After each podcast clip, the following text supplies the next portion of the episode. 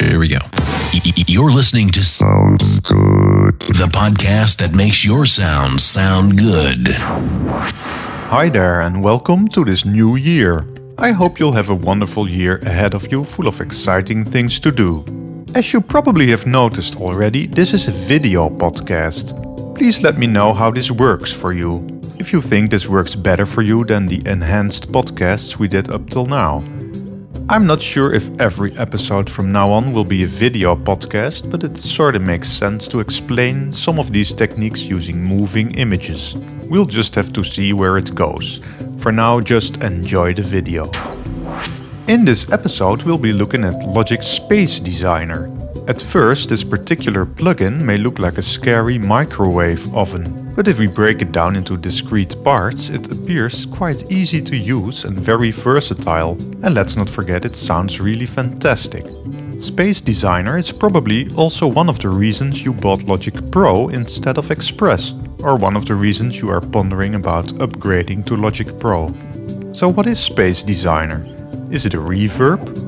Well, yes, we can see it as a reverb with a whole lot of great presets, but it's also much more than that.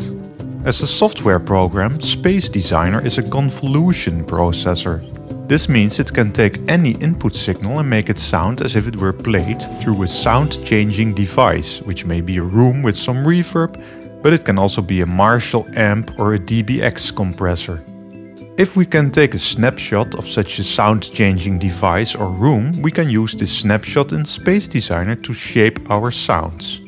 So in other words, Space Designer can use the sound character of a tube distortion, tape recorder, microphone, echo chamber or what you may have and process our input with that. These snapshots are called impulse responses. We can also create impulse responses of imaginary rooms. In this episode of Sounds Good, we will first look at using the existing impulse responses from Logic, then at third party responses, and to top it off, we will take our first baby steps at creating our own impulse responses. Let's first step through Space Designer's different sections to get a feel for it. Space Designer can basically handle two kinds of impulse responses sampled ones and synthesized ones. We choose between one or the other by clicking on IR sample or synthesized IR. IR sample means we have to load an impulse response from disk. Synthesized IR means that Space Designer will randomly generate an internal impulse response, an imaginary room, we might say. Clicking several times on synthesized IR will create different imaginary rooms. You can see how the shape of the synthesized impulse response changes when you hit synthesized IR. One thing to keep in mind is that Space Designer has to do a lot of computations and changing values will require it to recompute some values most of the times. The little blue bar under length shows us the progress of this computation. Length changes the length of the impulse response. It doesn't matter if we're using a synthesized or a sampled impulse response, we can always change the length. But be careful with extremely large values because they may take forever to compute. We will use length most of the time to make impulse responses shorter. In the case of sampled impulse responses, we can't make the length any longer than the actual loaded samples, which makes sense.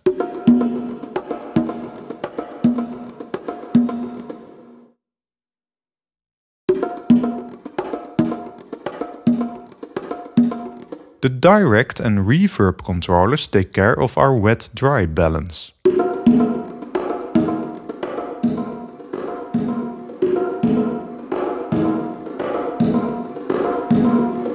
The sample rate controller divides the sample rate of the impulse response by 2, 4 or 8. Effectively, this means the room will get larger and there will be less high in our reflections, so the material of the room changes as well. Here's the original reverb. And now we divide it by 2.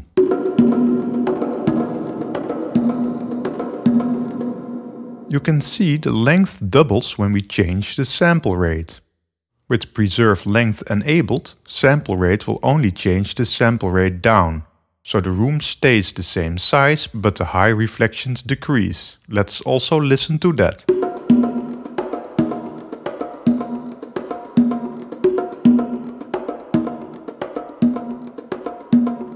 There are three envelopes we can change.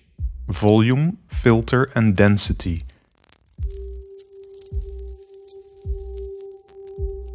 We can only change the density of synthesized impulse responses and we can only change the filter envelope if the filter is enabled. The blue section underneath the envelope graphics is pretty much the same as those envelopes, only numerical. So with a few exceptions we can use one or the other.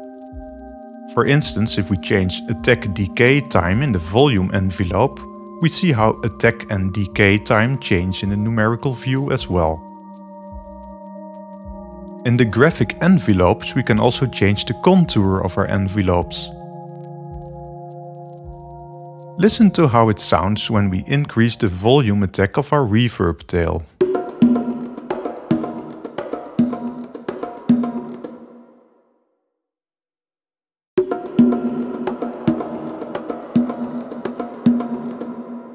Now let's listen to the filter. We turn it on, use a 12 dB per octave low pass filter with some resonance. With the filter enabled we can also change the shape of the filter envelope.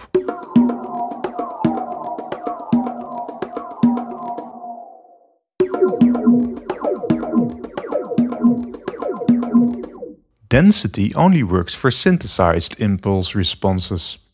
A low-level density can be an interesting effect where it's easier to hear distinct reflections instead of a dense mass of reflections. A low density is what you would expect in a small tiled room, like a bathroom. It's sometimes interesting to also change the reflection shape. At 100% we hear smoother reflections. Click Reverse to reverse the entire impulse response.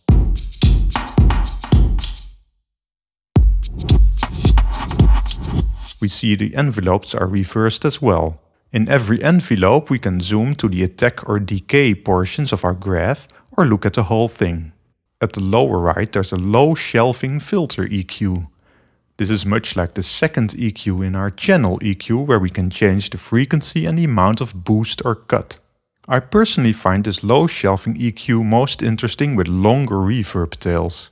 If the reverb sounds too muddy, we can remove some low end.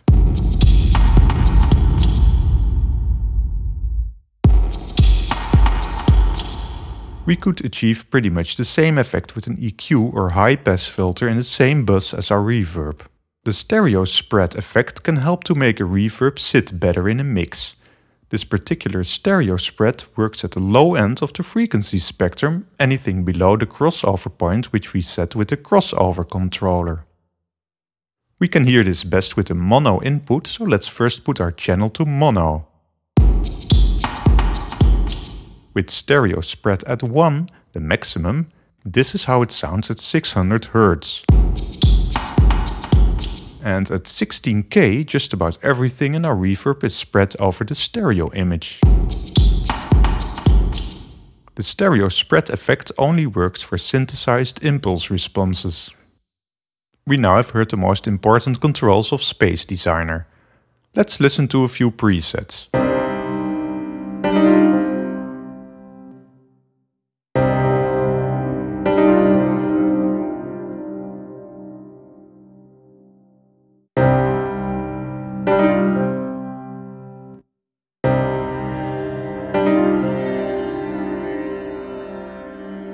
It's well worth your time to familiarize yourself with the many presets in Space Designer. These are carefully crafted impulse responses of real and imaginary spaces. Just because something is called a drum reverb doesn't mean it is only suited for drums.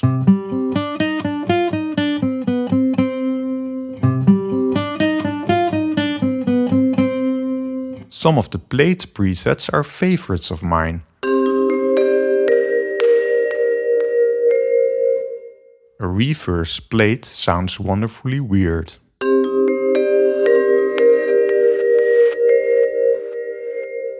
In the beginning of this segment, I promised we could also use third party impulse responses. You can find a few links in the show notes for free and commercial impulse responses.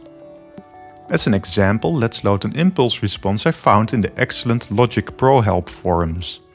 It's called Todd AO Conductor and it's a scoring stage impulse response. The file has an SDIR file extension, but don't let this fool you. These impulse responses are just AIFF files. In a program like Audio Finder from Iced Audio, we can easily listen to how this impulse response sounds on its own. Okay, but let's get back to Space Designer. To load a third-party impulse response, we click on the arrow to the right of IR sample and choose Load IR and Init. We then load our third-party impulse response, which in this case sounds like this.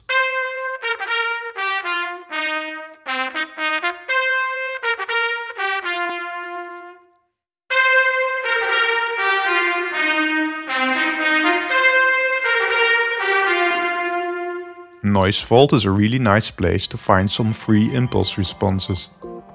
In certain cases we will prefer to turn direct off and have reverb at its highest level, for instance if we use a nice impulse response of a tape machine and we want our entire signal to have that typical tape sound. Let's load a free Studer tape recorder impulse response from Beam Sonic. With both direct and reverb opened, you hear the sound doubled, which is not what we understand as a typical tape sound. When we turn down the direct signal, we listen to just the tape recorder simulation. Find a link to the free Beam Sonic impulse responses in the show notes.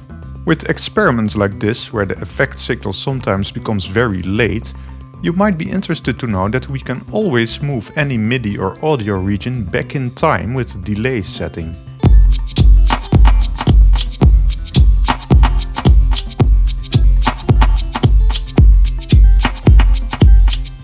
Now as a last step, we'll create an impulse response ourselves. We won't go into too much detail here, but if you enjoy this you can take it from here with Logic's manual and the various articles about impulse responses you'll find on the internet. The basic idea is that we take a test signal and record it through a device or in a room. Then we let Space Designer compute the difference between these files, a process called deconvolution, and save the result as an impulse response. We can use several kinds of signals for our test signal. For this experiment we'll use a sine sweep. In isolation it sounds like this.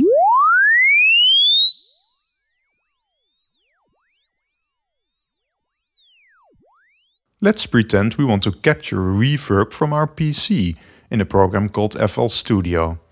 It's just a matter of playing our sweep through this reverb and rendering the result to a new file. This new file then sounds like this.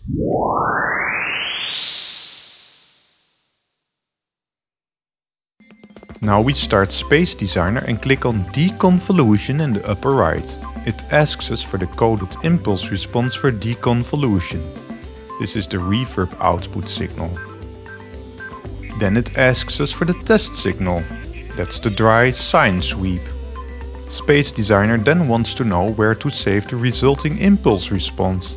We can see it suggests an SDIR file extension, but remember the result is just an AIFF file with a different extension. When we click Save, the beach ball indicates some computation is going on. But when this is over, we have created our own impulse response. We can now choose Load IR and Init and use the captured impulse response from FL Studio's reverb in Logic. Here's the dry sound and here's how it sounds with the newly created FL Studio Impulse response. And just for fun, this is how our impulse response sounds on its own. I hope this has taken away some of the anxiety from Space Designer, which is an awesome plugin. Check out some of the third-party impulse responses out there on the internet.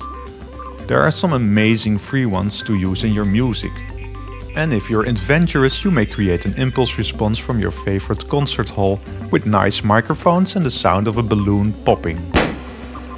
try loading some random sound as an impulse response too. And if you're a podcaster, try using a nice preset from Space Designer on your entire vocal channel for a sense of space. Just a tiny bit of reverb on a vocal sometimes works wonders. In mastering, it's also common to put a tiny bit of mastering reverb on an entire mix. Or mix in a bit of tape distortion from one of those Studer impulse responses to add some dirt and grit to your mix if you think it sounds a bit too sterile. Our loop CD for this episode is Urban Soul by Loopmasters. Urban Soul from Loopmasters is the latest resource for urban producers looking to make the freshest soul, R&B and hip hop tracks. Urban Soul from a collection of more than 1000 brand new samples designed to create the next generation of soul classics and new fusions of anything from R&B through hip hop and down-tempo styles. The samples included on this CD have all been created specifically for this project by Shahrouz Raoufi of Definitive Swing Records and include a vast selection of 89 live and programmed drum breaks, 33 percussion loops, 123 drum hits, 51 smooth jazzy guitar loops,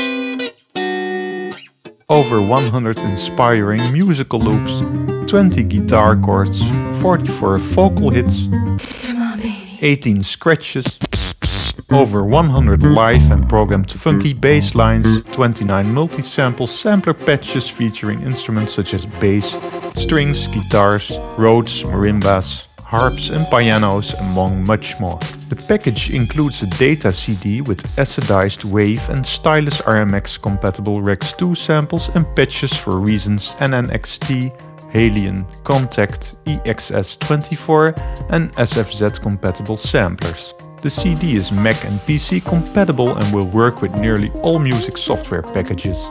An audio CD is also included for easy auditioning of loops and samples. Every sample is guaranteed copyright free for use in your music.